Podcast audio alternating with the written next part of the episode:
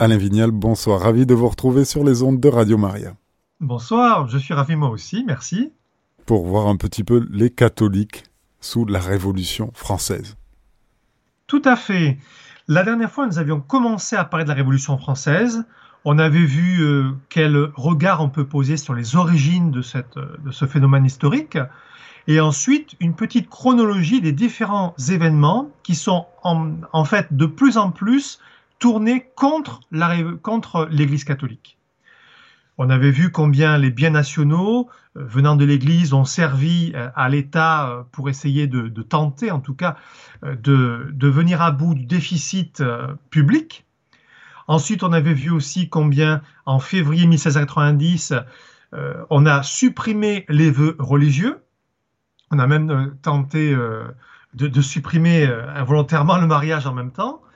Et puis, eh bien, peu à peu, quand on continue dans cette chronologie, on se rend compte que plusieurs événements vont être de plus en plus dirigés contre l'Église catholique. Alors, nous sommes le 12 avril 1790 et euh, un chartreux, un moine, donc Christophe Gerle, qui est député du clergé, a tenté une nouvelle fois de faire du catholicisme la religion d'État en France. Euh, si vous avez attentif, vous vous souvenez peut-être que en février 1790, une première tentative qui avait été proposée par Prunière de la Fare, évêque de Nancy, avait échoué. Deuxième échec également de ce qu'on appelle la motion Gerle.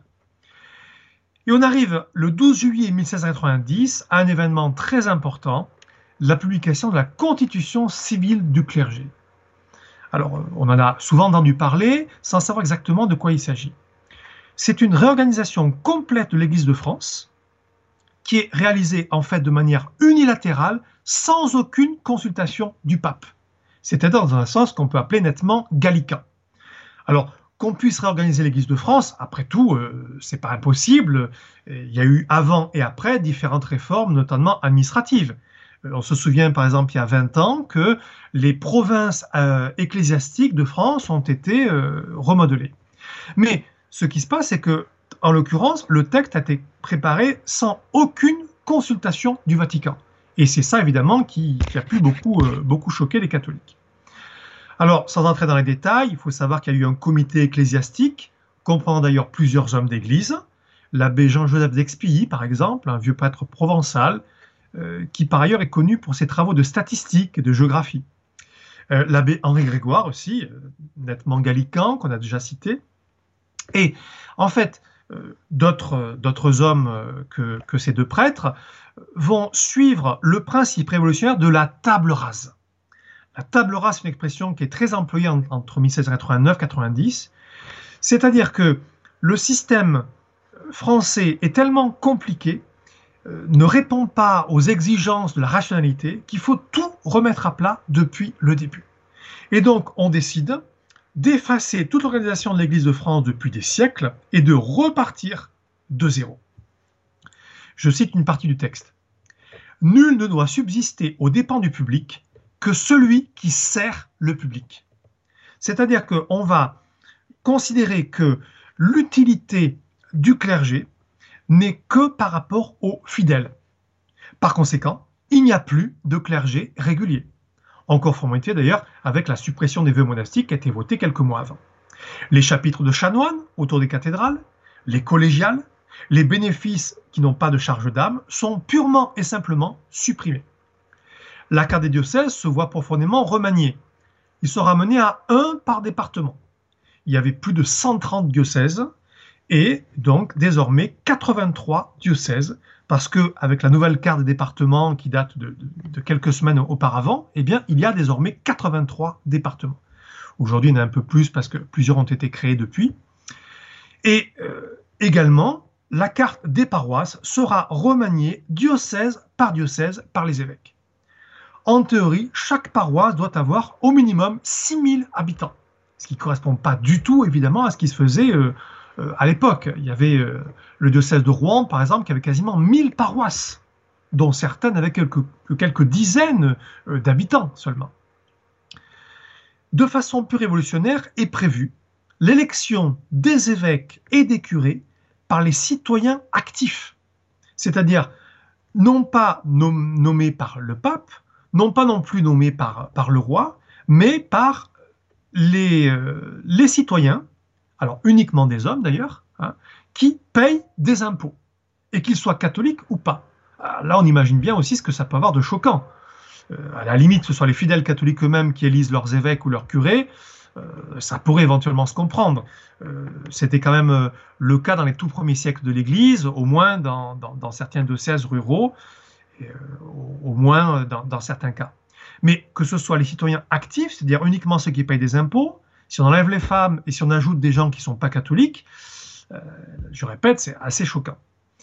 En revanche, pour essayer de faire passer euh, les choses du point de vue du clergé, eh bien, le traitement des prêtres sera augmenté. On passe à un minimum de 1200 livres par an, alors que la Porte Congo était d'à peu près 750 livres. Et pour les paroisses parisiennes, un curé recevra 6000 livres. Alors c'est un salaire euh, assez énorme. Ça rappelle peut-être un peu euh, les, curés allemands du, régime concordataire qui se passe de l'autre côté du Rhin. Les vicaires, quant à eux, gagnent à peu près 700 à 800 livres par an. En revanche, le casuel pour les sacrements est supprimé, ce qui représentait une source importante de revenus euh, pour les prêtres. Alors, vous voyez que c'est un énorme euh, changement pour l'organisation euh, du clergé. Et le 27 novembre 1790, un décret oblige tous les prêtres qui ont charge d'âme à prêter serment de fidélité à la constitution civile du clergé. C'est-à-dire, en gros, les prêtres, curés, les vicaires, et puis également euh, les professeurs. Et peu à peu, en plusieurs étapes, l'Assemblée va élargir à en fait tous les fonctionnaires religieux qui sont payés par l'État cette obligation de prêter serment de fidélité à la constitution civile du clergé. Donc les curés et les vicaires, c'est déjà le cas, les prédicateurs, les aumôniers, etc. Seuls sont non soumis au serment euh, les chanoines, qui donc n'ont plus de fonction, les anciens bénéficiaires, chapelains, sacristains, organistes, chefs de chœur et prêtres retraités. Et euh, sous la pression, le roi Louis XVI va sanctionner le décret le 26 décembre 1790, c'est-à-dire qu'il accepte euh, ce texte qui, attention, n'est pas encore été condamné par le pape. Euh, le pape, j'y reviendrai un petit peu tout à l'heure, bien qu'il ait eu vent indirectement, évidemment, puisqu'on ne l'a pas euh, convié, euh, bien qu'il ait eu vent de, ce texte, est resté pour le moment silencieux. Et évidemment, le tournant, c'est la condamnation par Piscis, par les brefs Quod Aliquantum du 10 mars 1791 et Caritas du 13 avril 1791, euh, qui fait que désormais, tout prêtre qui accepte de prêter serment de fidélité à la constitution civile du clergé se retrouve de facto opposant à la décision du pape. Et donc il s'agit, selon l'historien américain Timothy Tackett, qui a beaucoup étudié euh, euh, ce moment-là de la Révolution française, il s'agit d'un événement structurant. L'historien Bernard Plongeron parle aussi d'un nœud gordien de la Révolution. Et Gérard Cholvy, lui, évoque l'expression de fracture durable. Donc on voit bien qu'il se passe quelque chose. Alors, on va développer un petit peu plus tard, en sachant qu'au départ, il n'y a aucune mesure vexatoire contre les non-jureurs. La seule chose, c'est que les non-jureurs doivent quitter leur poste pour ne pas influencer leurs anciens paroissiens.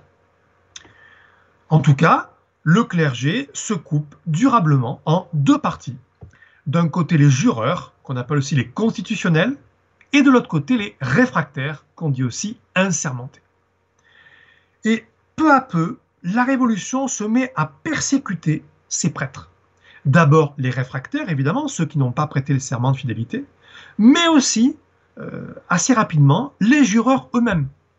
L'étau se resserre en fait peu à peu sur les prêtres. Quelques dates.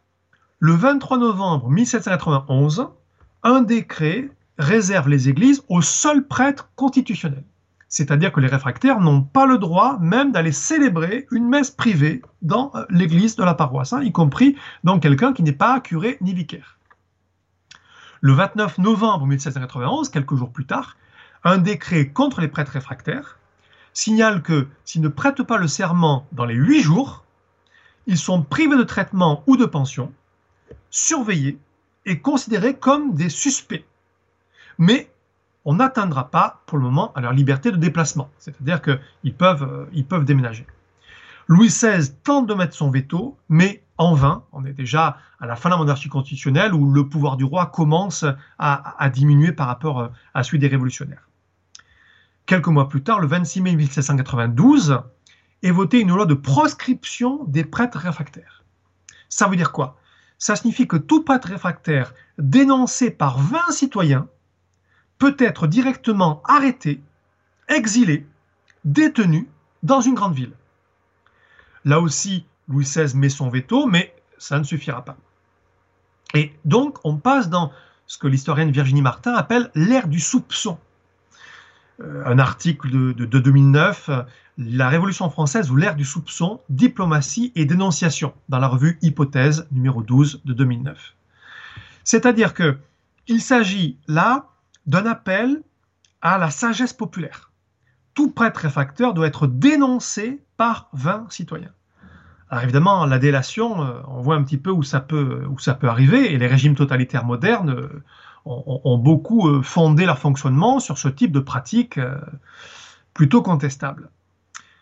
Le 14 août 1792, une nouvelle loi oblige au serment de liberté-égalité, à la fois pour les jureurs et pour les réfractaires. Je cite le serment. Je jure d'être fidèle à la nation et de maintenir la liberté et l'égalité, ou de mourir en les défendant. Quelques jours plus tard, le 26 août 1792, dernière loi, il s'agit plus précisément d'un décret d'exil pour les prêtres réfractaires, même ceux qui ne sont pas encore dénoncés par les citoyens. On voit que peu à peu, les lois sont de plus en plus dures. Hein. Et la sortie du royaume est obligatoire dans les 15 jours. Je cite le député Isnar, il faut renvoyer ces pestiférés dans les lazarets de Rome et d'Italie. On se souvient que les lazarets, euh, c'était en fait euh, euh, des, lieux où, on parquait les, gens malades. Et à partir de la chute de la monarchie, donc c'est-à-dire août 1792, cette persécution devient non plus seulement législative, mais cette fois-ci violente et sanglante. Un des épisodes les plus connus, nous sommes en septembre 1792, du 2 au 6 plus précisément, les terribles massacres de septembre à Paris. Il faut rappeler un peu le contexte. Nous sommes dans un moment d'excitation, de panique. Le roi a été renversé le 10 août 1792. On n'est pas encore sous la République qui sera proclamée uniquement euh, au mois de septembre, euh, à, la, fin septembre. Et d'un point de vue extérieur, la France se trouve confronté à la guerre. Les troupes austro-prussiennes de Brunswick avancent assez rapidement et donc il y a un vent de panique, d'excitation euh, chez les révolutionnaires. Les sans-culottes parisiens décident de converger vers les prisons, notamment la prison des, des Carmes, et vont massacrer beaucoup de prisonniers, dont beaucoup de prêtres qui étaient présents, notamment des prêtres réfractaires, mais pas seulement. L'historien François Bluch parle de 1300 morts à Paris et de 150 morts dans le reste de la France. En réalité, on ne sait pas le chiffre exact parce qu'il euh, n'y a pas eu de statistiques euh, précises. Euh, l'abbé Baruel, qui écrit juste après la Révolution française, parlait de 13 000 morts. le chiffre, quand même, est, sans doute exagéré. On serait entre 1000 et 2000, à peu près. Et, donc, eh bien, parmi ces victimes, je répète, des, prêtres réfractaires, mais aussi des royalistes, des catholiques, des prisonniers de droit commun parfois, y compris aussi des prostituées. Le 22 septembre 1792, une nouvelle loi qui met fin au monopole de l'état civil ecclésiastique. Vous savez peut-être qu'en 1539, le roi François Ier, par l'édit de Villers-Cotterêts, avait obligé tous les prêtres de paroisse à consigner par écrit chaque année sur des registres les baptêmes, les mariages, les sépultures. C'est le début de l'état civil. Et donc, eh bien, le 22 septembre 1792, au début de la République française, euh, la Révolution dit que désormais cette tâche va incomber non plus aux prêtres, mais à la mairie. Hein, c'est la municipalité, c'est toujours le cas aujourd'hui évidemment, même si euh, naturellement les prêtres peuvent continuer euh, de, de, faire des registres de baptême, mariage et sépulture, mais c'est la mairie qui va donner force de loi donc au registre de naissance, de mariage et de décès. Le 23 avril 1793, tout prêtre assermenté, donc c'est-à-dire euh, jureur hein, non réfractaire, dénoncé par citoyen, peut lui aussi être déporté. Vous voyez un peu la progression? D'abord, on déportait les prêtres réfractaires, dénoncés par 20 citoyens, et là, on va déporter aussi les jureurs, dénoncés par seulement 6 citoyens. On s'attaque à l'Église constitutionnelle parce qu'elle se trouve euh, parfois euh, euh, moins républicaine, si vous voulez, que, les révolutionnaires les, plus avancés qui, ont commencé à prendre le pouvoir. On a également une autre mesure, c'est que tout prêtre déporté qui rentre en France est de facto condamné à mort. On a poussé aussi des prêtres à abdiquer et à se marier. Alors, euh, il y a un certain nombre d'études qui ont été faites là-dessus, parce qu'on a des, statistiques. Euh, en 2017 est paru euh, un ouvrage de Xavier Maréchaux, Noces révolutionnaires, le mariage des prêtres en France, 1789-1815. Alors, c'est le fruit de, longues recherches, et il dit qu'il y a eu à peu près 20 000 abdications en France, c'est-à-dire 20 000 prêtres qui ont abandonné le sacerdoce et 5918 d'entre eux se sont mariés. Euh, ce qui fait donc euh, plus, de, plus de 10% euh, du total des prêtres de l'époque. Un chiffre qui était supérieur aux estimations qu'avait donné il y a quelques années Gérard Cholvy, historien, historien du catholicisme. Essentiellement, ces mariages ont lieu entre octobre 93 et novembre 94, c'est-à-dire au plus gros de la terreur. En gros, à l'époque de Robespierre, même si euh, Robespierre euh, est, exécuté à la fin juillet 1794. Et, parmi eux, 2727, c'est-à-dire un peu moins de la moitié, prêtres mariés, vont demander leur réconciliation sous l'Empire. Parce que lorsque il y aura le concordat, on en parlera un petit peu plus tard, eh bien, euh, est donnée la possibilité à ceux qui, qui regrettent de, en fait, légaliser leur situation avec une commission euh, dirigée par le cardinal Caprara, archevêque de Milan. C'est lui d'ailleurs qui sacrera Napoléon comme roi d'Italie en 1805. Donc ces années 93, 94 sont marquées par le phénomène de ce qu'on appelle la déchristianisation. Alors attention, c'est pas la même déchristianisation que celle qu'on avait un petit peu euh, décrite euh, à la fin du XVIIIe siècle. Cette fois-ci, c'est une déchristianisation autoritaire législative et également euh, populaire faite par les sans-culottes. Euh, alors, elle se marque par euh, différents phénomènes. Par exemple, on va adopter le calendrier révolutionnaire pour remplacer le calendrier chrétien. Vous savez qu'on va dater tous les événements à partir de l'an 1 de la République française. Le calendrier sera ensuite abandonné par Napoléon. On va également fermer les églises. On va en détruire certaines, ou détruire aussi des chapelles on va descendre et faire fondre les cloches, on va changer des noms de lieux, alors euh, de façon plus ou moins durable, on va également réaliser certains blasphèmes dans les églises, etc. etc. Cette émission Histoire de l'Église en France sur notre site internet radiomaria.fr.